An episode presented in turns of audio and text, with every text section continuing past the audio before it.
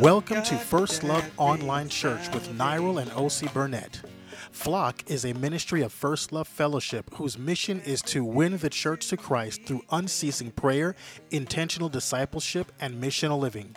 You can support the mission of First Love Fellowship by texting 918 300 4680 or by going to our website at wearefirstlove.com. Today, prepare your heart to join Pastor Niral as he speaks on the manifest presence of God, part three. Thank you for your faithfulness towards your, your people, your church. I pray in Jesus' name, Lord. Your word tells us that, that the church, the body of Christ, is his fullness, the fullness of him that fills all in all. Ephesians 1.23. I pray in Jesus' name, Lord, by your Spirit, Lord, that you would give us the grace and enablement, Lord, to, to manifest the fullness of God in the earth in the name of Jesus. And I ask right now, Lord God, that you open everyone's ears, open everyone's eyes, Lord, to hear what the Holy Spirit is saying to the church. I pray in your name, Lord God, that even as we hear, Lord, we would not be just hearers, but doers of your word. To enact your will on this earth in Jesus' name, for your glory and for your name's sake. Amen. Thank you, Lord. Amen. Well, welcome to First Love Online Church. Thank you so much for for showing up this morning. We have uh, uh, much to talk about, and I, I can't, I cannot, um, I can't express more the urgency of the day. Right? I know, I know that we've become accustomed to the idea of coming to church and hearing a message and going home and saying, well, that was a good message or that was not such a good, good message. I, I know we, we go through it all the time because in our culture, we've become these people who we consume information. And that's what Americans do. That's what Westerners do. We consume information with no real uh, intention on actually doing what that information says. Let me give an example. You've got next week, you're going to have a million people plus, much more than a million, watching the Super Bowl. So all these people are going to get together to watch the Super Bowl, but once it's all said and done, it's like this dead um, sense of non-achievement. Like everyone's going to cheer and and scream and holler for whatever team they want, right? But then life continues. You do nothing with what happened just now. Like no matter how how you feel about your team, whatever team that is, nothing they do is going to affect or impact your life in any way. There's just there's just nothing. Another example is, is are, are the movies. We can go to the movies and we'll we'll we'll see the movie and we'll we may even somehow get a, uh, an idea of the message of the movie, what the movie's trying to convey and communicate. But we have no intention on doing what that movie says. It's just a movie, and so we then we just live on. And so in our culture, we approach church the exact same way. Like we go to church or or we listen to First Love online church and we'll hear the message, but there's something about us that has become accustomed to hearing something with no real intention of doing what we've heard. And I think it's kind of a dangerous place. The Bible tells us, you know, be doers of the word and not hearers only right? Like when you watch a football game, you're not going to be a doer of the football game and not a hearer only. You're, you're going to walk away. You're going to be a hearer only. Movies the same way. You're going to be a hearer only. You're not going to do whatever you saw in that movie. I, I mean, I hope not, and I, I, hope you're not watching movies where they're they're doing things in a movie that you should not be doing. So, so we we we actually, when we come to church, when we gather, we ought to be prepared to actually enact in our lives what we're hearing. All right. So I, I hope you're hearing me because what the spirit of the lord is saying is is huge. It's it's important that we hear it and and we prepare our hearts to actually do what we're hearing. I told someone a couple weeks ago i told them you know when it comes to discipleship i know that a lot of times we do like discipleship calls and one-on-ones and things like that and those are good. I'm not saying they're bad. But i'll tell you what. If you only did what the preached message is declaring. I don't care if it's me declaring it or, or one of the leaders. It can be OC, it can be Crystal, it can be any one of the people who sit here or, or, or at the house churches and, and minister. If you just did what was preached, things would change. Understand that the the the ministry that we do in preaching is a part of discipleship. Like there's an expectation to actually do what's being said. All right, I'm not going to belabor that point too much. Let's let's turn our Bibles now to John chapter 14, verse 21. We of course are still talking about the manifest presence of God and we're turning to John chapter 14 where Jesus is talking to his disciples and he says this. Whoever has my commandment and keeps them. See, there it is again. Right? So we're not just hearing them, we're doing them. In fact, whoever has my commandments and keeps them, he it is who loves me. So there you have it. Like, we can say we love God, but in reality, the one who loves God, according to Jesus, this is not me preaching, this is Jesus preaching. The one who loves God is the one who keeps the commandments. And it says here, and he who loves me will be loved by my Father. So, see, these are prerequisites to having the love of God in you. Will be loved by my Father uh, I believe it's in First John that talks about the idea that if you're if you're in willful sin, right? The the the it says if you love the world, right? The love of the Father is not in you. Could you imagine? It says if anyone loves the world, the love of the Father is not in you. So you see, it lines up with the scripture here, right? John is saying it here, same author, right? Inspired by the Holy Spirit. He says here, like like listen, if you want to experience the love of the Father, keep the commandments. It says, And I will love him, listen to this, and manifest myself to him. Now, Judas, not Iscariot, said to him, Lord, how is it that you will manifest yourself to us and not to the world? I want you to pay close attention once again to that statement. It says, to us and not to the world. When Jesus spoke, that's what he got from what Jesus was saying. That Jesus is going to manifest himself to us, not to the world. Remember it again, please, to us and not to the world. Because, see, there's something about the church that should exist that we have that the world does not have. We can all feed the poor. Like the church can feed the, the poor, and the world can feed the poor. We can all do it. We can all do good works. The church can do the good works and the world can do good works. I'm not downplaying good works, but I'm just letting you know that there's something else about us that the world does not have. Like we have something that we offer this world that the UN cannot do, that the Peace Corps cannot do that charities and organizations all over the country, all over the world cannot do. There is something that the body of Christ has, and it is real, and it is tangible, and it is the manifestation of Jesus Christ. Jesus said, If anyone loves me, he will keep my word. See? We, we, he, he's belaboring this point. And my Father will love him. And we will come to him and make our home with him. There it is. He's repeating the exact same thing. Like God is going to manifest himself to those who love him. In fact, the scripture even tells us, Eye hath not seen, nor ear heard, neither has it entered into the heart of man the things which God has prepared for those who love him. And so, like, there's this special thing that God wants to give us, but in reality, you know, God seems to hide himself behind the veil of sanctification and holiness and the obedience to his word. He hides himself behind that veil and chooses to reveal himself to those who have purified their hearts. This manifestation is not something that's attainable to the world. It's also something that's not, uh, uh, you know, attainable to the lukewarm Christian or to the churchgoer who doesn't follow the commands of God. Like you're not going to see God. Blessed are the pure in heart, for they shall see God. We've quoted that scripture many, many times. And like I said earlier, it just seems as though culturally we've become people who we're accustomed to hearing something. We're accustomed to it's almost like people having itching ears. We're accustomed to hearing but not actually doing what's being preached. And I'll tell you what, if we do what's being preached, we would have little, little to no need um, to to have counseling and deliverance sessions and things like that because you're doers of the word. I'm sorry, if you're a doer of the word, you're going to be free. You're going to.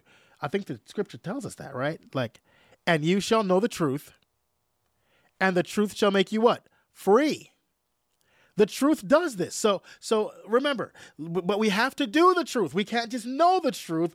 We have to do the truth.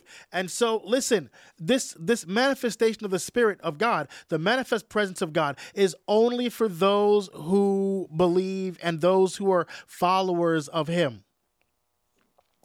And so, what I want to focus on, you know, we, we were talking about what's different about the church, right? Like there's something about us. We have the presence of God. But in the world, of course, they have their, their imitations of that. Like Exodus chapter 7 talks about Jannes and Jambres, the, the magicians of Pharaoh.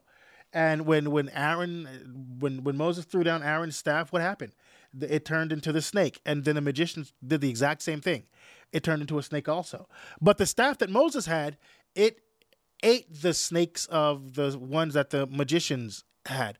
Like there's a greater power that exists in the church that we need to begin to actually walk in.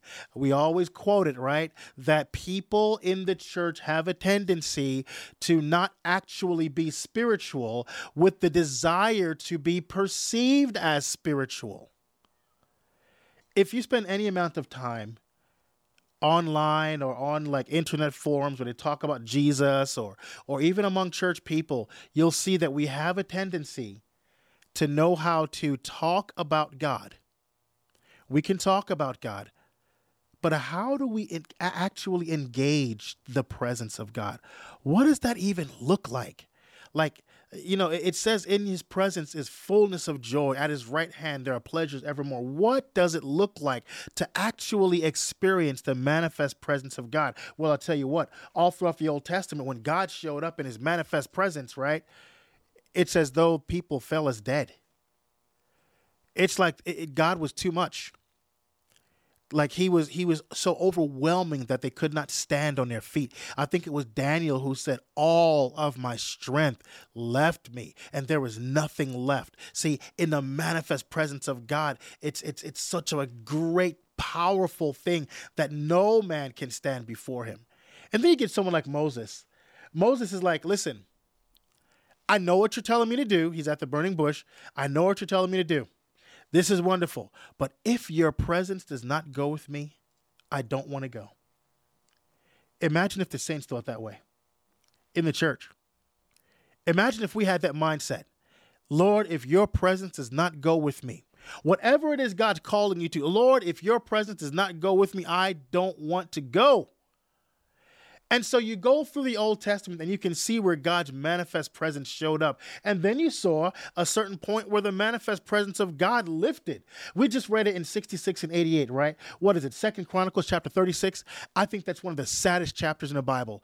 It's when Jerusalem fell. And it was like in, in fulfillment of the word of Jeremiah right? Nebuchadnezzar seized everything, right? And and it was like everything was gone, and, and Israel was was in this state again of Ichabod. The glory was departed. Everything was in ruins. Imagine, like, God is suddenly not there. Your prayers, your crying out are all useless because the prophecy has gone forth in defiance of your prayers and your desires. Like captivity is really going to happen, right? And and so you can see though where where where God will show his manifest presence and nothing's impossible. When you're in a state of Ichabod where the glory has departed, forget it. Nothing's going to happen. Nothing's going to work out. And what brings about Ichabod?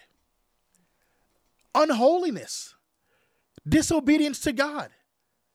The psalmist said, If I regard iniquity in my heart, the Lord will not hear me. The psalmist also says, He that covers his sins shall not prosper, but he that confesses and forsakes them shall have mercy. Like we talk about the Holy Spirit very often, but I like to joke around sometimes and say, The Holy Spirit, his first name is holy. We have to remember that. That the ministry of the Holy Spirit comes to bring holiness. He enables us to be holy. He enables us to be right before God. But we have to pay attention to Him. Now, about the manifest presence of God, we know according to Scripture that God is everywhere.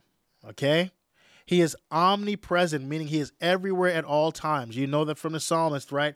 If I ascend into heaven, thou art there. If I make my bed in hell, thou art there. If I take upon myself the wings of the morning and dwell to the uttermost part of the sea, even there your right hand shall guide me. God is everywhere. However, God's manifest presence is not everywhere. That's the difference. See, sometimes sometimes I can be there. Like my my my my daughter may say, "Hey, Dad." Dad, I might be reading or something. I don't know. And my daughter's like, hey, dad, dad, dad. And I'm reading something. See, I'm there, but I'm not there. But when I turn my face to her and I look her in the eye and I respond to her, well, now we're talking about manifest presence. Now we're talking about I'm not just there, but I am paying attention and I am making a demand that you pay attention to me. The manifest presence of God is when God is presenting himself to us. And so that presence is very strong. In the Hebrew, it's the word panim, which means face. Like God is showing you his face. May the Lord bless you and keep you. May his face shine upon you. That's a, a blessing and declaration of the manifest presence of God. Now, keeping in mind again, the solution when it comes to this is holiness, because God will manifest himself to those who keep his word. All right, remember, these are the ones who truly, truly love him. All right, I, I remember it, it, was Smith Wigglesworth who said, "I realize that God can never bless us on the lines uh, on the lines of being hard-hearted or critical or unforgiving. Right, this will hinder faith quicker than anything. So I, I want us to, to, to kind of begin this right by making sure like eh, like the scripture says if today today if you will hear his voice do not harden your heart. Don't harden your heart right? Don't be critical.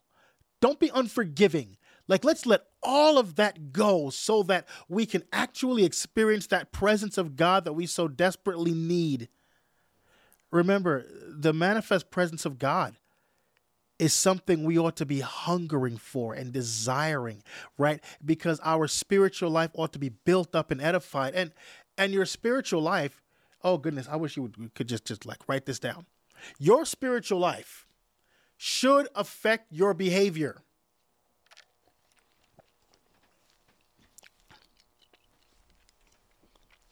Your spiritual life should affect your behavior.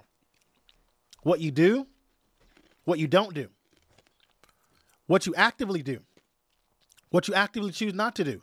Keeping in mind that the Christian life is not based just upon what you don't do, but also it's based upon what you actually set out to do. All right? So so like there should be something about what we do that is different from the world. All right, let's let's look at this here. Let me tell you why. You've got Russia Ukraine war right now. You've got Israel fighting a war in Gaza. You've got all kinds of controversies, too many to number, in the United States right now, right? You've got the USA Texas border crisis that's happening right now. You've got the, the, the Epstein list that's out right now. You've got the controversies concerning election. This is an election year. Uh, you know, I, I gave a, a, a uh, uh, uh, an admonishment back in December, like be ready for 2014. Literally, be ready for anything in 2014. Uh, is it 2014? No, 2024. I'm 10 years behind. 20, 2024, right? Be ready for anything this year because a lot is coming down the pike. So many things are happening right now, we can hardly count them. And so I remember it was an interview that that Kari Lake was doing, where where the, the man who was trying to um, uh, bribe her into leaving politics, right? It was supposed to be a private phone call, but he said that in all 50 states, there are cartels operating in all 50 states. Like our borders are wide open and like, like, literally people who are known terrorists are crossing our border right now. How can a church sleep right now? But you see, in Israel, it was the same thing. Like they did not even think about the crises of their day. They were just living on, like let the good times roll, bowing down to idols and doing detestable things that were wrong before God. And so they were abandoning the commandments of God, not realizing that God was not with them. See, Israel was like God's is God's chosen people. And the church, Ephesians 1:23 tells us we are the fullness of God. The right the, the, the which is his fullness the, the, of, of him that fills all in all. There has to be something otherworldly about us. Friends, we're too common. We're too common. We're too regular. Now, we see ourselves right now as a people in a world in crisis. The only answer is the manifest presence of God. The only answer is the Holy Spirit with signs and wonders and miracles following.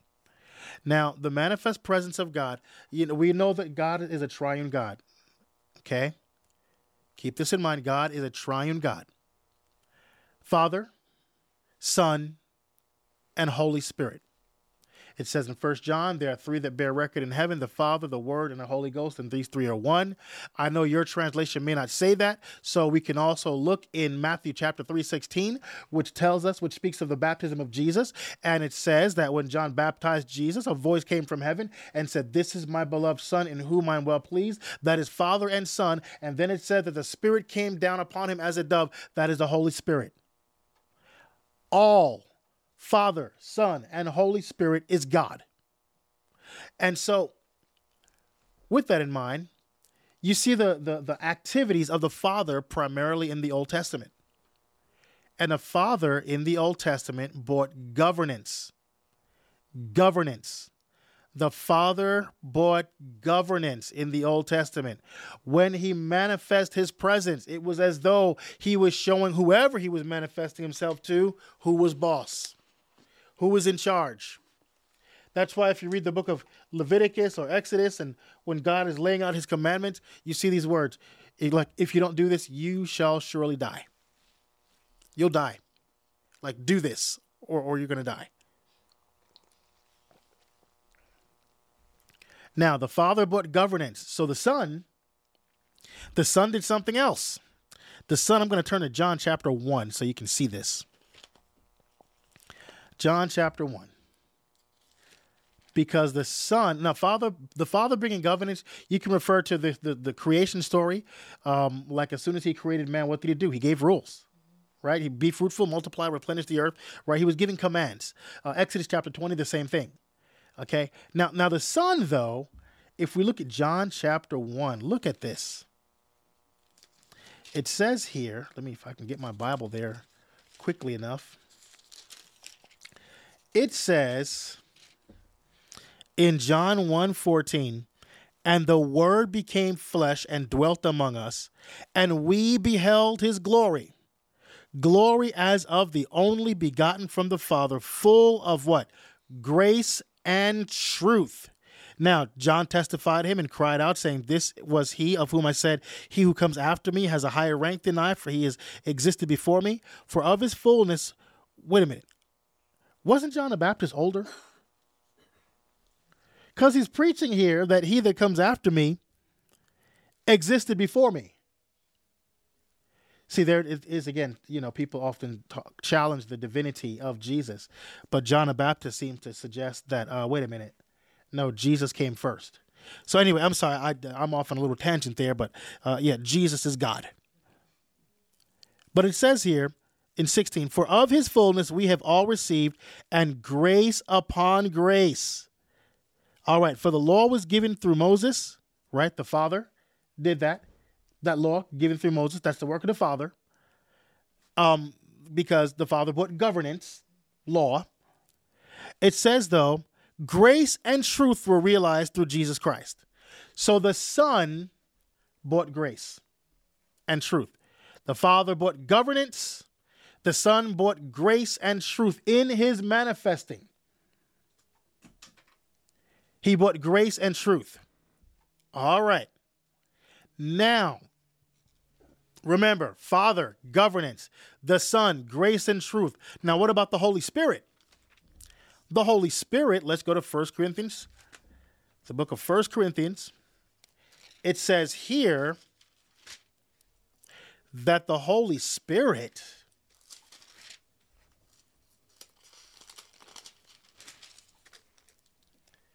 Here we go. It says here in 1 Corinthians chapter 12 verse 7. But to each one is given the manifestation of the Spirit for the common good. For to one is given word of wisdom through the Spirit, to another the word of knowledge according to the same Spirit, to another faith by the same Spirit, to another gifts of healing by the same Spirit, to another the effecting of miracles, to another prophecy, and to another the distinguishing of spirit, and to another various kinds of tongues, and to another the interpretation of tongues. But the one and the same Spirit works all these things, distributing to each one individually as he wills. The Spirit brought gifts. The Father brought governance, the Son brought grace, the Spirit brought gifts. Now, that is not to say that these are the only things that the Father has bought or the only things that the Son has bought, because as we know, the Son also bought glory, the Son also bought truth, right? The Holy Spirit brings gifts and power and revelation and conviction of sin. It says the scripture in the scripture that the Holy Spirit will reprove the world of sin, of righteousness, and of judgment. I'm focusing right now, though, on the part, the aspect of the Holy Spirit that I believe the church neglects neglects. Or we get into demonstration without proper biblical uh, interpretation. Because, see, we can't just, uh, you, if you all, if anyone has ever watched YouTube, you know, people are doing all kinds of craziness out there. I saw a pastor and he was he was preaching to his congregation and he told them all to run outside and start eating grass like sheep.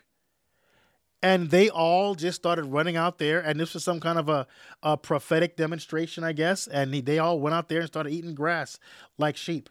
Um, and they were on their hands and knees, like one other. I think it was another pastor who who he he was preaching and walking around, kind of how preachers do, and people started coming up on on their hands and knees, crawling around like like sheep and actually making the, the, the bleeding sound that sheep make, you know, bah, and they're walking around doing it, and he's letting them do it. Now I know we're a house church, you know, guys. If you, if you guys start doing that, like following me around, bleeding like sheep, y'all, I quit. I I can't do this. I, can't. I, look, don't don't do that. I'm gonna kick you out my house. Um, you know, if you identify as a sheep, like in reality, uh, I think we talked about this this morning. What is it called? Uh, trans trend. What is it called? Furries. Yeah, like you got a. The pastor had a whole church full of furries. They were identifying as physical sheep. Now I love me some sheep. I, I, can eat some lamb, right? Like, but that does you, you can't. You're not sheep, people. You're not actual sheep, right? It is a posture that you take. Like, like you're not actual sheep that we can like barbecue or or or roast with some some white beans. You know. Okay, let me stop talking about food. Um, but just, just like a lot of weird things are happening out there right now right? Because we're not properly looking at what the Bible says about these different gifts of the Spirit. Now, I believe in the gifts of the Holy Spirit, but there are some imbalances. Now, I want to say a few things about this before we go on about the gifts of the Spirit, because I want to talk about the power gifts. First of all, when it comes to the gifts of the Spirit, it says here, to each one is given the manifestation of the Spirit for the common good. That's 1 Corinthians 12 7. Up at verse 11, it tells us, it says, the same Spirit works all these things, um, distributing to each one as God wills. Now, I'm going to skip all the way up to um, oh, verse 27. It says, Now you are Christ's body and individual members of it. Now I'm going to name some more spiritual gifts here. Are you ready? Listen to this. As the body of Christ, God has appointed in the church, appointed, meaning it is, it, this is how he meant for the church to operate. The church was never meant to operate off of the brilliance of a pastor. That was never the intention. The church was never meant to function off of the brilliance, the theological brilliance of one person.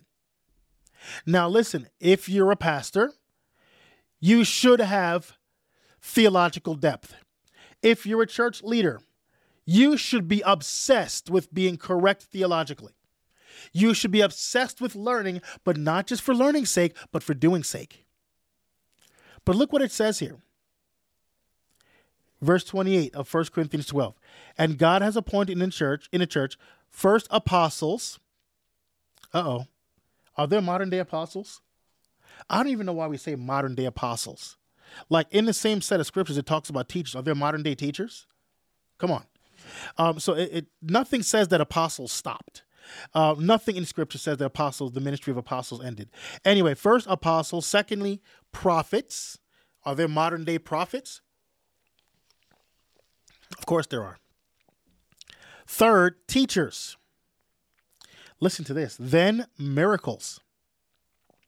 Then gifts of healing, helps, administrations, various kinds of tongues. Now, he's speaking of how the body of Christ is called to operate, what we're supposed to be doing in response to the lostness of the world. That's why people who do evangelism, I'm, I'm, I'm going to give you a, a, little bit of a admonition here. Something I learned from a, a teacher that was speaking to me. He said, if you are an evangelist, if you are an evangelist, you must operate in signs and wonders. Or you're not an evangelist. You're just not. Evangelists in scripture operate in signs and wonders. And so, yeah, you, you take that for what it means, but it looks like, according to God, His church, He, he He's calling His church to operate in miracles, healings, um, helps, administrations, various kinds of tongues. Now, it says all are not apostles, are they? No, I'm not an apostle, right? All are not prophets, are they? All are not teachers. All are not workers of miracles. All do not have the gifts of healings. All do not speak with tongues. You know, there's spirit filled people. There are people filled with the Holy Spirit who do not speak in tongues. I know that that that hits us right in the eyes, right? Because we're like, no, wait a minute. You have to speak in tongues to be filled with the Holy Spirit. Okay, Acts chapter 2 proves you wrong. Acts chapter 2 proves you wrong. Because in Acts chapter 2, they, they, they spoke in tongues, right? Yeah, they did. They were speaking languages. They were not speaking the gibberish that we do. It was actual languages. Now, First Corinthians chapter 14, they're speaking the gibberish that we do. And we should, and we should speak in tongues. It says, My my spirit prays, it tells us in scripture, but my understanding is unfruitful, or he that speaks in an unknown tongue speaks not unto man, but unto God, for no man understands him. I get it. Like we should be praying in tongues as we know to do. What I'm saying is in Acts chapter 2, when they were all filled with the Holy Spirit, right? Um, they marveled because they did understand them. In 1 Corinthians chapter 14, it says, No man understands them. So now, Acts chapter 2, they're all filled with the Holy Spirit, but no one is speaking gibberish. Okay? But they are functioning in the spiritual gifts.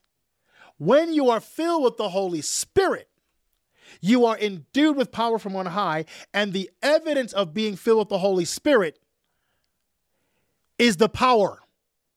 And there are a lot of people who are speaking in tongues, but we don't have power. We have to have power. Jesus said, But you shall receive power. That's how you know the Holy Spirit has come upon you. You'll receive power. Again, you'll receive power. And then he says, And you will be my witnesses. A lot of people have a tongue, but they don't have a witness. If you are filled with the Holy Spirit, you will have a witness. You cannot have a private tongue but no public witness. Then you're not filled with the Holy Spirit. Then you're not fit. If you have a private tongue but no public witness, then you, literally that's like the reason the Holy Spirit came was so that you could have power to witness. All right. Oh boy, I went on another tangent there, but oh, here we go. It says here in uh, 1 Corinthians chapter 12, 31, listen very closely earnestly desire the best gifts. Now, somebody would say, well, the best gifts are what happen afterwards in 1 Corinthians 13. The best gift is love. No, that's not what he's saying. We know that because in 1 Corinthians chapter 14 verse 1 it says, "Pursue love, yet desire earnestly spiritual gifts." See, there's a difference. You pursue love, and please do, because if you're going to operate in spiritual gifts, you got to pursue love, right? But desire earnestly spiritual gifts, but especially that you may prophesy. Now, a lot of I hear people say it all the time. Well, prophesying is just preaching. No, prophesying is not just preaching. Prophesying is a bit more than that when a person prophesies there's something different because every every translation of the word prophesy um, that word prophesy when you look it up in, in, in greek every translation suggests a predictive nature in prophesying predictive if you are a prophet if you are prophesying see we're going to make this difficult for everybody because i just said if you're an evangelist like if you're not operating in signs and wonders then you're falling way short of being an evangelist you are. Evangelism should, my speech and my preaching was not with enticing words of man's wisdom, but in the demonstration of the Spirit and of power, so that your faith would not stand in the wisdom of men, but in the power of God. Evangelists operate as vessels of God's power, not just apologetics experts. Power. All right, so prophets, though, let's make it a little more difficult, are predictive in nature. The Lord is saying this is going to happen. Now, I know we go on further. It says exhortation, edification, and comfort. Um, For the Lord himself shall descend from heaven with a shout, with the voice of an archangel, and a trump of God, and the dead and Christ shall rise first. And we that are alive and remain shall be caught up together to meet the Lord in the air, and there shall we ever be with the Lord. Therefore, comfort one another with this prophecy. See, prophecy brings comfort. The predictive nature of prophecy brings comfort. It brings exhortation. It brings edification, but it should be speaking forth something that is yet to happen. It should be speaking forth something that we've not seen yet. If you are a prophet, the way we judge prophecy, according to scripture, is whether or not that prophecy actually comes to pass. Because prophecy, my friends, is predictive. All right. So we must earnestly, though, desire the spiritual gifts. And I think, unfortunately, in our church today, it seems like we we've lost that fervor, that desire for the spiritual gifts, and everyone thinks they're they're prophesying. Now, now, a, thing about people who prophesy. I'm going to be honest with you. Most of the thing, most of what I hear in the local church even at First Love Fellowship, when I'm hearing prophetic words, what I'm actually hearing is not prophecy. It's either word of knowledge, word of wisdom, or discernment of spirit. It's the revelation gifts. Because prophecy says this is going to happen. And we don't always hear much of that, but we do hear things like, I'm seeing, I'm dreaming, I have a vision. Those are powerful gifts that take nothing from it, but it's not prophecy. Sometimes when they say, Well, I have a word for you, well, word is literally in the word, word of wisdom or word of knowledge. The word is that. Now, prophecy is a different, a, a, whole different matter. We're going to get into the the the the the gifts. So you know we have power gifts. We're talking about the spiritual gifts. We have the power gifts. These are gifts that do something. Gifts that do something. That's healing, miracles, and faith. Those are gifts that do something. Revelation gifts are gifts that reveal something. This is what I see flowing very strong at First Love Fellowship. Gifts that reveal something. That is word of wisdom, word of knowledge, and discernment of spirits. Most of the time, when we, we, we believe people to be prophetic, what we're really seeing is the manifestation of the revelation gifts. Um, and then you've got the utterance gifts. These are gifts that say something tongues, interpretation of tongues, and prophecy. Now, I want to look at these power gifts, though healing, miracles, and faith.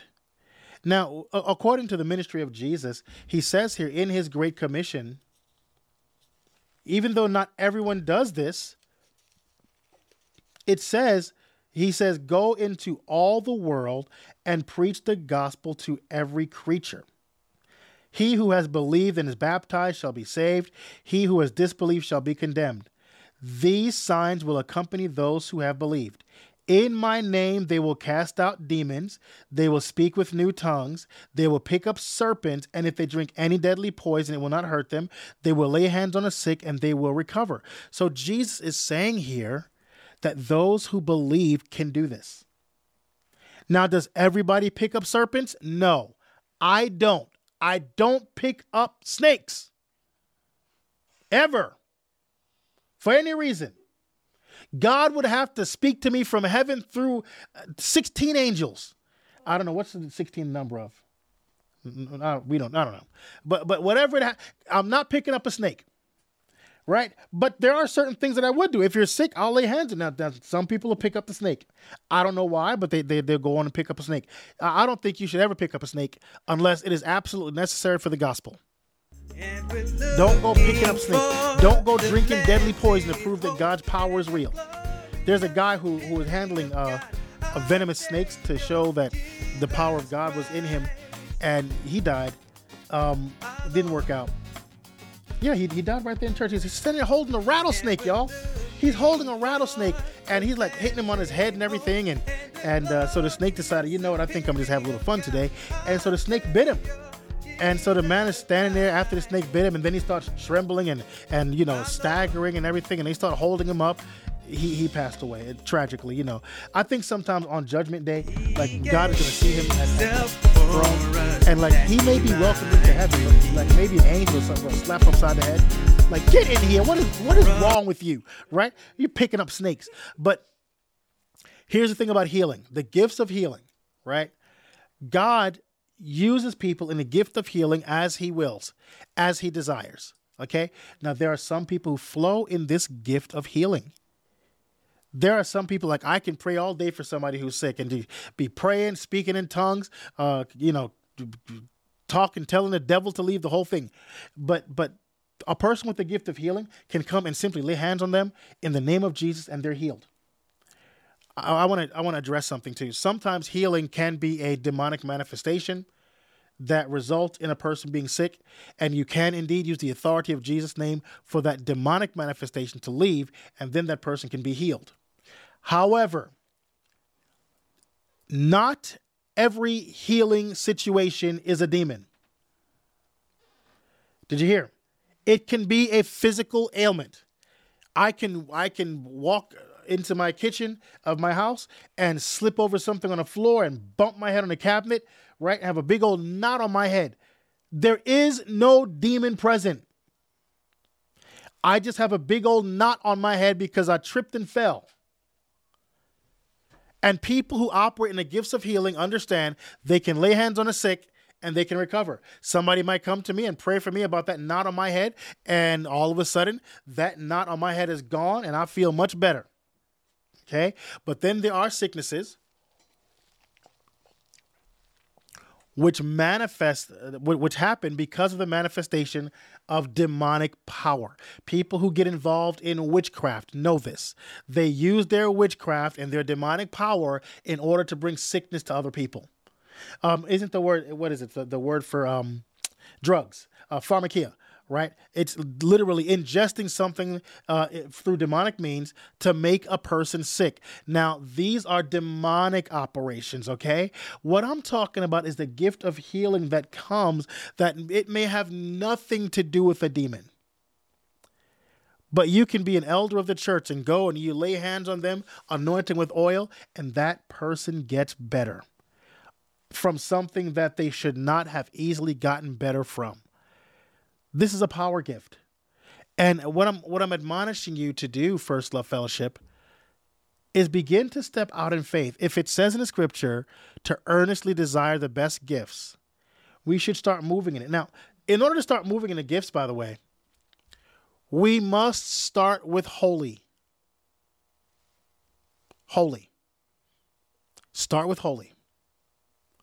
Remember what Jesus said, right? He that has my commandments and keeps them, he it is that loves me.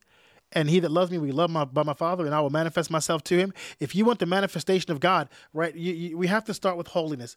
We have to start with keeping the commands of God. And and like, don't it can't be like I'm holy today, therefore I'm going to operate in the gifts. No, this is something that you will grow in spiritual power and spiritual authority as your life conforms more and more to the image of the Son. That's what Romans chapter eight tells us. For whom he did foreknow he also did predestinate to be conformed to the image of the Son. We have to become more and more like Jesus. It says, But we all, with open face, behold as in a glass the glory of the Lord, are changed into the same image from glory to glory, even as by the Spirit of the Lord. So we're increasing in glory by the Spirit of the Lord every single day. This is a ministry of the Holy Spirit, but it must be holy, friends. We must be holy. If you want to operate in healing, you must walk as a holy vessel.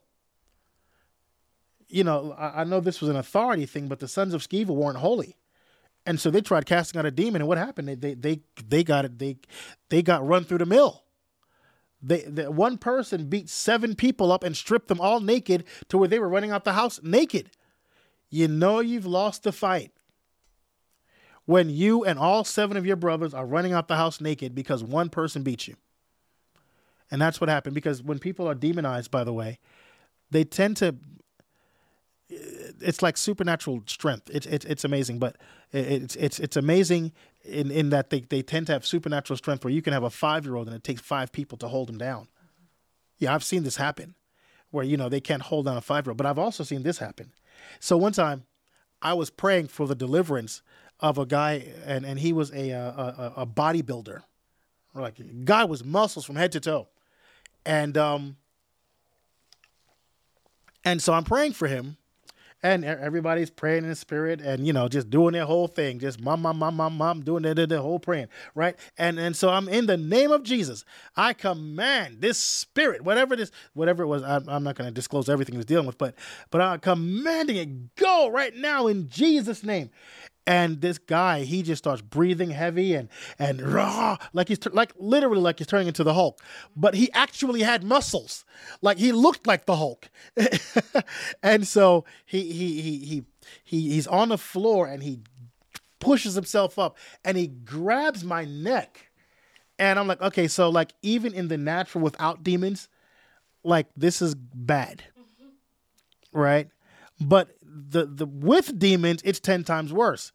And so he grabbed my neck and squeezes, and and so I'm still in the name of Jesusing, right? And so I like grabbed his hand in the name of Jesus, and it was so easy. I, I, just grabbed his hand and took it off my neck, and his hand just like flopped off my neck. And I put my hand on his back, and boom, just right down to the floor, just just like like just collapsed. Right? Um, I'm saying that because the the devil may give people supernatural strength, but I'm gonna tell you something. Greater is he that is in us than he that's in the world. When you do deliverance, real quick, this is free of charge here, y'all. When you do deliverance, right? This is not something that ought to inspire fear. Devils are not as strong as Jesus. I want you who have dreams to remember that too. You may dream of something that the devil is doing, but listen, greater is he that is in us than he that is in the world. Like, we have to also remember that the devil is a liar and a father of lies. If the devil says it, it does not mean it's true. I had a dream and the devil spoke. Yeah, well, the devil's a liar. All right. I'm sorry? So there you go. He's a liar. In fact, when a devil speaks, what you have to do is replace what the devil said with the truth of what God's word says. And this is true in healing also. You can get sick of something and the devil's like, you're not going to make it. And everybody's like, oh, I had a dream that you died. No, the devil is a liar. You're going to have, you better have another dream. Go back to sleep. Go back to sleep. Go back to sleep. See, healing is something where it may not have anything to do with the devil. But some people, according to scripture, not everyone has this gifting. But some people flow in this gifting more than other people. Okay? There are differences in, in, in how it operates and, and the level at which it operates, but some people do. Now, the next one I, I want to talk about, though, are miracles. Remember, again, in the context of what's going on in the world today, God answers. God answers with the gifts of the Spirit through his church. Real quick, Ephesians chapter 123. I want to I want to show you this. I, usually quote this in the King James version because when I first came to the Lord, I actually memorized most of my scriptures in King James. And the way they tell us is that if it was good enough, if the King James Version was good enough for the Apostle Paul, it's good enough for me. So it says here, I'm kidding, by the way. The Apostle Paul did not write the King James Version of the Bible. Just, just stop. Um, anyway, um, it says here, Ephesians 1.22. It says, and he put all things in subjection under his feet. This is talking about Jesus and gave Jesus him as head over all things to the church. God gave Jesus as head over all things to the church, which is his body, the fullness of him who fills all in all. The body of Christ manifests the fullness of God on this earth based on this scripture here which means that we should be so united, we should be so empowered that we ought to be causing atheists to question their belief system. We ought to be causing unbelievers to say, wait a minute, I'm now going to question my unbelief in God because the fullness of God dwells among these people. And how do I know? Well, one way they could know is because brother so and so is putting his hands on foreheads and they're really getting healed. What about miracles? Same thing. Like I'm seeing things that you just don't see anywhere else in the world in the church. I know everybody feeds the poor. I know everybody provides medical supplies to the poor and needy overseas. I know people open food pantries all over the place, but the world and the church does that. But these people, they don't just have food pantries. Like they multiply fish and loaves. That's what I'm talking about. Like there's something different about them. Actual miracles happen, miracles of provision happen where uh, like you know think about the fish and loaves miracle now this wasn't a healing this was a miracle meaning that the little boy came what is it was it two fish and five loaves or five loaves and two fish is it five loaves and two fish okay i heard a song that said two loaves two fish and five loaves Oh, I think we're saying the same thing. Okay, good. All right, so two fish and five loaves. Right. So so it, what it means is that they keep on breaking the loaves in half and there's loaf left. Like loaf is still happening. They keep on breaking the fish up in half and more fish come. Where are they coming from? Why do we read verses like that and we see what Jesus did and we it's like we just pass it by. How did more fish come?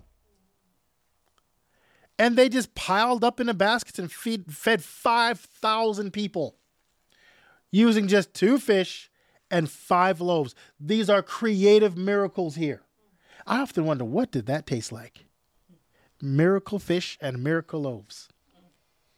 You know, when Jesus resurrected, right, and came back uh, uh and, you know, showed himself to his disciples, he met them on the seashore, and guess what he was doing?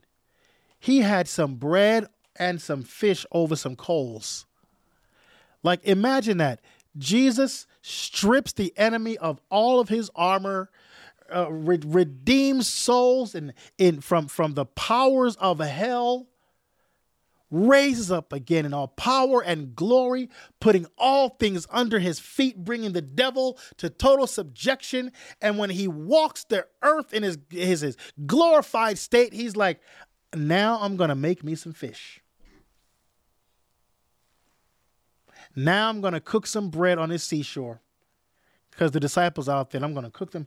Imagine, I just, I, I'll read that scripture sometimes and I think, man, how does Jesus' food taste?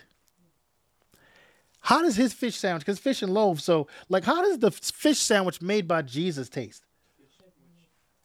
I mean, Captain D's is like nothing. Right? Even I think Chick Fil A around the time of, of of Lent, they start serving fish, and and like no, we don't want that. We want Jesus fish and loaves. But anyway, miracles. Um, the miracles that Jesus did in Scripture. What did he say in the, in the Bible? He said, "The works that I do." Right? He says, "Greater works shall you do." Now you're not doing greater works because you're greater than Him. But it says, Greater works shall you do in my name. Now, again, First Love Fellowship. I want us to go beyond the revelation gifts of word of wisdom, word of knowledge, and discernment and start believing God for miracles. Documented creative miracles that can happen we were talking about on Friday when the man was, this was a healing miracle, but it was creative, right? Where he was praying for the man who was blind. Man, he, he comes up to the altar, says, Hey, I need prayer. Uh, you know, I'm blind. And he has, um, the, those thick black sunglasses on. And so the, the preacher says, Okay, well, I'll pray for you. And the guy takes off the glasses and to, to be prayed for, and the man has no eyeballs. No eyeballs. Now, see, I'd look twice too because I'm a little squeamish. And to me, if you don't have eyeballs, that means when I'm looking at you, I'm seeing brain. I don't know what I'm looking at, right? I'm like, oh no, no. I'm, uh, you know, is there a miracle worker in the house? Because I'm gonna go over here and, and, you know drink some water. Water. Um, but he had no eyeballs, and he prayed for the man, and he said that after he prayed for the man, he stood there because this had never happened before, and he said it was like milk being poured into his sockets from like behind the, the, this swirling in. And the man had new eyeballs. Another one where reinhard bonnke the evangelist to africa um, he was preaching and someone died. And they they had the man's body at the crusade. And the intercessors um, i'm sure Suzette Hattingh who i post her teachings up sometimes on one body was there. She was his head intercessor. Um, by the way yeah, she was the head intercessor there, and she was the secret weapon behind that ministry. Every ministry that is impactful in the world in some way has someone who is an intercessor, like someone who takes that part very seriously.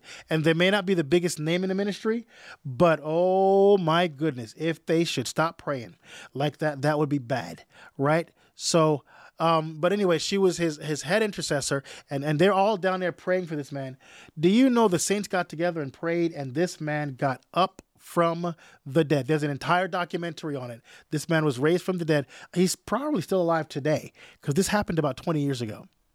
But these are the the gifts of miracles that what I'm, that, that I'm talking about. First love fellowship. Let's become accustomed to the idea of the operating and workings of miracles. Now, now I'm, I'm going to tell you, I, I do believe that there is a need for people that are intercessors to really be praying for this. It because it says in the scripture, earnestly desire the best gifts.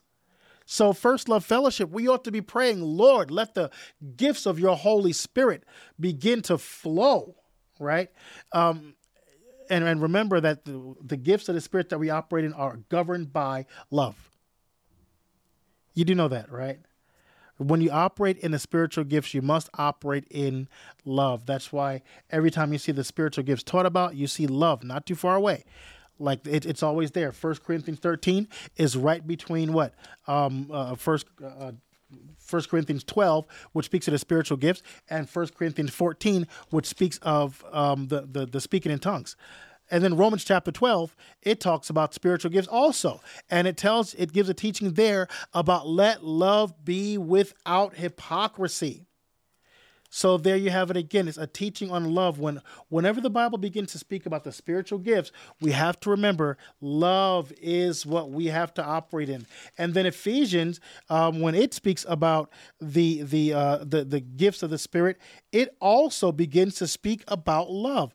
You know, it talks about the apostles and prophets and and so on. Well, woven within there is a teaching on the, the, the unity of the body and speaking the truth in love and a body of Christ building itself together up in love. That's Ephesians chapter 4, verse 15 and 16. And so, anytime you speak about spiritual gifts, just understand if you cannot love, you cannot prophesy. Don't. Because if you're not rooted and grounded in love and you're prophesying, you're going to have a filter in your prophecies. Or, listen to this, or your prophecies will create within you judgments. This is especially true for people who operate in revelation gifts because you will sense things about people and then you'll start treating them differently. I just sense a spirit of, of, of perversion on that person. Well, you may be right. But that doesn't mean you treat them differently. That doesn't mean you then come up with a judgment and talk talk to your friends about them. If you get something about a particular person, that's your cue to start praying for them. I told someone, I think last week, I said, listen, if you're going to uh, like like pray for people and and operate in these gifts and things, and even as an intercessor, um, you you have to be willing to wash their feet also. It's important. We have to be governed by love when we do these, when we operate in the gifts of the Spirit. Let love be the central thing. First, comma, love, period. All right. Now, the, the, the other one, the other power gift, we have healing is a power gift, miracles is a power gift, faith is a power gift. These are all gifts that do something. Now, faith, the declaration of faith is different from prophecy. Okay? Prophecy comes from God and it can be predictive in nature. Most of the time, it should be predictive in nature. Okay? Prophecy should be, Thus says the Lord, ABC, XYZ is going to happen tomorrow. But faith is different. Faith is declarative to God. Faith says, This is what the word says. And no matter how big and impossible it is, you're declaring that word of faith, that declaration to see that thing happen. And so let's say Jesus says, Behold, I give unto you power to tread upon serpents and scorpions and over all the power of the enemy, and nothing shall by any means harm you. And you see impending danger. Something dangerous is about to happen. Uh, let me give you a little story about the gift of faith this happened. I, am realizing, you know, it's something that I almost said by accident. One day, me and my wife were in Queens, New York. We weren't married. We were walking. I was walking her to the to the train station because you know in New York we take trains and buses everywhere. But I was walking with her to the train station, and as we were walking, there was a gang fight that was about to happen. Oh my! God, I've never seen so many people like in one place for a, a fight. I mean, there were dozens of people on either side of the street. So you had a group of people on the side of the street we were walking on, and then on the other side of the street was another group of people. They had machetes, they had chains. I'm sure some of them had guns. And I'm talking to Osi and, you know, trying to say whatever I was trying to say. You know, we weren't married yet, so I'm I'm I'm sitting here trying to convince her that, you know, I'm the one. Um, and so we're walking up the street, and all of a sudden I found myself in the middle of the standoff. And OC is like, What in the world is this? And immediately I said, The Lord has not given us angels in vain. Now, at the time, I was like, Lord, like, please, angels be nice. Um, but but it was a declaration of faith. Like, I, I have no other way of putting it except to say, this thing came from my belly, right? But it came sudden. It was like the Lord gave us angels. So we we're walking. Do you know we walked through the entire standoff? It was like they were waiting for us to pass through. As soon as we passed through, the war began. We got up the street, and all of a sudden, there were police cars rushing back there. There was commotion back there. And I didn't look back because, you know, when God tells you go, you, you remember Lot's wife, right? You just, you go, right? So we kept on going. But after that happened, it was like, whoa. But looking back now, you, you know, I realized, my goodness, that faith just came for that moment. Sometimes things can happen. You can have a, a I remember this, another gift of faith. You ready? So when we first got to Tulsa, there was this. It was within the first couple years. There was this gigantic tornado that was here. It was the one in in in. It happened in May um, of nineteen. I think nineteen ninety nine, and um, it had already destroyed an entire city, Stroud, Oklahoma.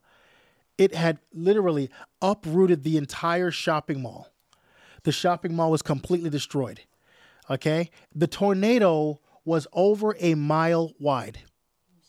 They had, you know how they say category one, category two? There was no category for this tornado. I remember watching the news when it had hit Oklahoma City and listening to the newscaster say, Oh my God, oh my God. That's what he was saying.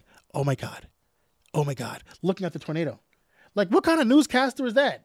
What kind of weatherman is that? Oh my God, oh my God, right?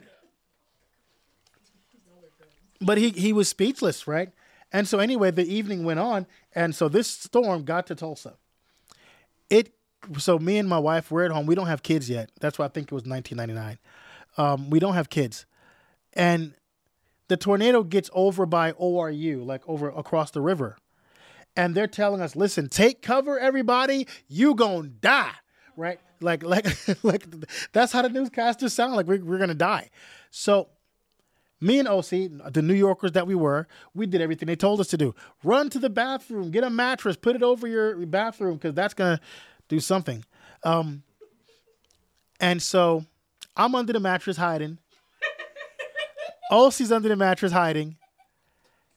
And I said, OC, I said, OC, if I'm gonna die, I'm not gonna die hiding under a mattress, cowering in my bathroom. I'm going to bed. And so we we just laid down, like just listen, we're not doing this mess. But again, that was a sudden, uh, and we began to pray. But that was a sudden um, uh, uh, declaration of faith. We are going to live and not die. We, we did not come all the way out to Tulsa to get sucked up into a category 50 hurricane, whatever it was, right? and be all flying through the sky and thrown across the city. No, the devil is a liar. Right? So, but fa- the, the gift of faith is that. Now, I can say in all humility, this is something that God has been able to grace through me. I've seen it happen time and time again. The gift of faith. Something is going on. Uh, I mean, I, I saw glimpses of it. We, we we had a computer that was broken and the computer did something. I said, No, devil, you're a liar. This computer's to work. And the computer's like, Oh, yeah. And it started working again. Like it was like that. I'm telling you, I've seen these things happen. Um, but the gift of faith, it interrupts the expected um, flow of things with the response of the dec- to the declaration. So something can be happening, you're expecting a certain thing to happen a certain way, and then a declaration goes forth and says, "Hold on. Not so much. That's not where this is going. That's the gift of faith. It's a declaration. It's almost like like like like like Jesus said like nothing shall be impossible to you. You know, but I can't do it whenever I want. We don't control the spiritual gifts. A million dollars now. Well, it didn't work. It didn't work just now. Right? But but what I'm saying is like but there could be a situation where a million dollars is needed, right? And all of a sudden, again, that faith rises up and it comes from the Holy Spirit. I can't make it happen. It comes from the Spirit of God that makes you make a declaration. All right. And that's the gift of faith. Again, remember, friends, we don't control these gifts. we're going to go over the revelation gifts. Now, again, the revelation gifts seem to be a favorite of First Love Fellowship. God seems to use a lot of y'all in these revelation gifts, and I am not downplaying those gifts. They're great gifts, they're powerful and anointed gifts. We're going to talk about what they are and bring some biblical balance to it. Um, we're going to do that next week. After that, we're going to talk about the utterance gifts. These are the gifts that say something. Now, I know in First Love in Tulsa, we don't see tongues, we don't see interpretation of tongues at all. And so uh, now the, the utterance gifts are the gifts that say something. So it is tongues mixed with the interpretation of tongues. They go together. I know a husband and wife team that flow in this. It's a husband and wife. They flow in tongues and interpretation of tongues. I've never seen anything like it. When they get when they get to, to, to operating in their gift, it's like, wow, that is powerful, right? And and what's being said and spoken builds up and edifies the church. Um, so so we're going to talk about the utterance gifts, but next week it'll be the revelation gifts, those gifts that reveal something. Let us be educated here. Now, I would like you to covet earnestly the best gifts. We cannot be an effective response in the world today without operating in the gifts of God that He's called us to. Now I know that in the scripture when we read it, we when it talks about the spiritual gifts, it talks about administration, right? It talks about the nine gifts of the spirit in 1 Corinthians chapter 12, and then toward the end it talks about administration and it talks about um, helps. And listen, those gifts are absolutely necessary too, but they are no less supernatural. They're no less supernatural. These are not natural gifts. The gifts of healing are not occurring because you're a nurse or a doctor. Okay? Um, the gift of tongues is not happening because you learn Spanish. No. These are supernatural spiritual gifts. A nurse has a soulish gift where she was or he was educated and learned how to do this. The world can do that. When we're talking about the spiritual gifts, we're talking about something the world cannot do. How is it a spiritual gift to learn Spanish? It's not. A Buddhist, a Hindu, a Muslim, any person of any religion can learn Spanish and speak it. That's not a spiritual gift. Any an atheist or a satanist can be a nurse or a doctor. That is not a healing gift. The gifts of the Spirit are supernatural. So let's remember that. The word of wisdom is not because you're wise. There are wise people from every religion, every walk of life. Jesus even said the children of this world are shrewder than the children of light. That is earthly, natural wisdom. James talks about it and even says that that wisdom is demonic. So we're not just talking about a person who's wise. No, the word of wisdom is supernatural. I can't stress this enough. The word of knowledge is not because you have a doctorate degree or a PhD. No, that that that it is a it is a spiritual gift. The word of knowledge is where you can have a, a conversation with a person with a PhD and you have your GED. And God is dropping things in your spirit and saying things that you shouldn't know. Yeah. Discernment of spirit is not apologetics ministry. It is discernment. It is the discerning of different kinds of spirits. It is not your YouTube channel against Kenneth Copeland. All right. Let us covet earnestly the best gifts. We're done. Let us covet earnestly the best gifts. Let's pray about it. Like, friends, Let's actually pray for the gifts that God wants to give us. It does appear, according to 1 Corinthians 12, where it says, All are not apostles, all are not prophets, all are not teachers, all are not workers of miracles, are they? All do not have gifts of healings, all do not speak with tongues, do they?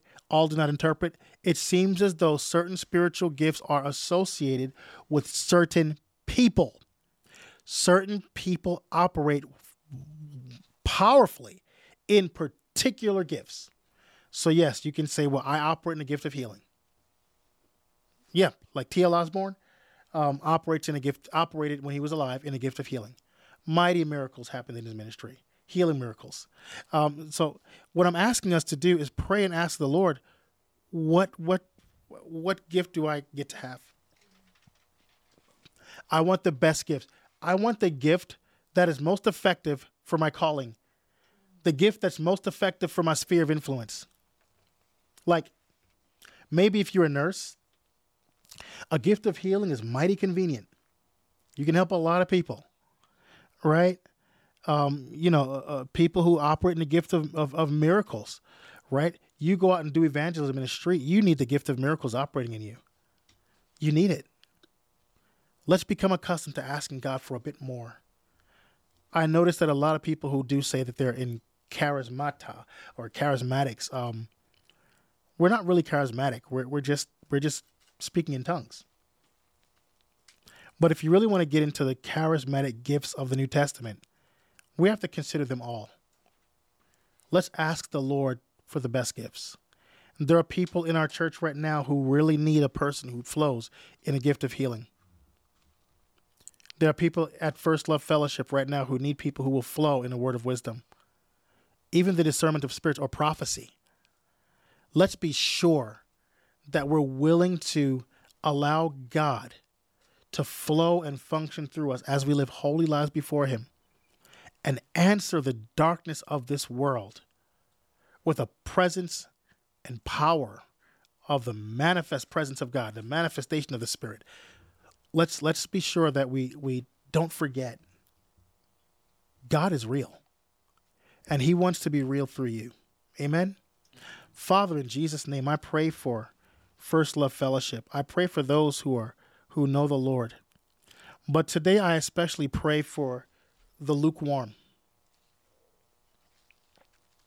Those who who have learned to perfect the form but not the power. And I pray in Jesus' name, Lord, that a spirit of repentance come over them. A repentance for perfecting the form, but not the power. They deny the power because of unholiness. I ask in Jesus' name, Lord God, that you redeem their life from destruction, take them out of the state that they're in. Lord, that we would have a holy church that operates in the power of the Holy Spirit Lord, that we would have a church that, that experiences the manifest presence of God. That we would be a church, Lord God, that, that are conduits of revival in this land. That our speech and our preaching would not be in, with enticing words of man's wisdom. It wouldn't be because we read enough books or took enough classes, but because we know you. I pray for the lukewarm, that they be hot that you make them on fire for God. Nobody's on fire for God anymore. Lord, I pray First Love Fellowship would be on fire for God. On fire. For your name's sake and for your glory, O God. I pray that you bring your great salvation to the lukewarm. Your great salvation. Lord, that they would not be in a place where you would spit them out of your mouth. Bring your great salvation. Save, O God. Save in Jesus' name. Amen. Amen. Thank you for, for joining this morning. This has been a wonderful time of fellowship and, and, and speaking the word of God about the power gifts. We're going to get to the revelation gifts next, but uh, I, I, do want to offer you the opportunity to, to give uh, at First Love Fellowship. You can go to wearefirstlove.com and you can give. I believe the giving link is about to go into the comments right now as we speak. Um, and there it is. It's about to come. So just, just there you go. Um, it's it's coming in now. So be sure to not forget to give. It's it's very important for what God has us doing during this time. Uh, we will continue to see the gospel spread all over the sphere of influence that God has called us to, and your giving not only does it does it bless the church to be able to move forward, but I trust that it also blesses your house. The Bible says, He that sows sparingly shall reap sparingly, and he that sows bountifully shall reap bountifully. And I'm trusting God at First Love Fellowship for the continuation of bountiful giving because you know what? You guys are givers, and I, I cannot appreciate you more. Uh, you guys are true givers and, and, and, and mission minded people. I look around a room on, on Friday and I realize that almost everybody is involved in a mission of Jesus in some way in this city. Um, I, I love it. And the same thing is true in Maryland. Everybody's involved, everybody's putting their hands to the plow. Friends, First Love Fellowship is a thriving church. Thriving. And I thank God for each of you. Um, many of you came to the table and you were already mature in God, but there's some of you that came and you know what? The Lord has revolutionized and transformed your life. And I am thankful and grateful to God for what He's doing in you and through you. So don't forget to give. Let's continue this work. Let's continue moving forward in His name and for His glory and win the church to Christ through unceasing prayer, intentional discipleship, and missional living. God bless you. Thank you so much for listening. Your generous support enables us to continue to fulfill our mission to win the church to Christ through unceasing prayer, intentional discipleship, and missional living. You can offer additional financial support by going to our website at wearefirstlove.com. Until we meet again, may the Lord bless you and keep you. The Lord make his face shine upon you and be gracious unto you. The Lord lift up his countenance upon you and give you peace. In the name of Jesus, the Son of God, our Savior always remember your first love. He gave himself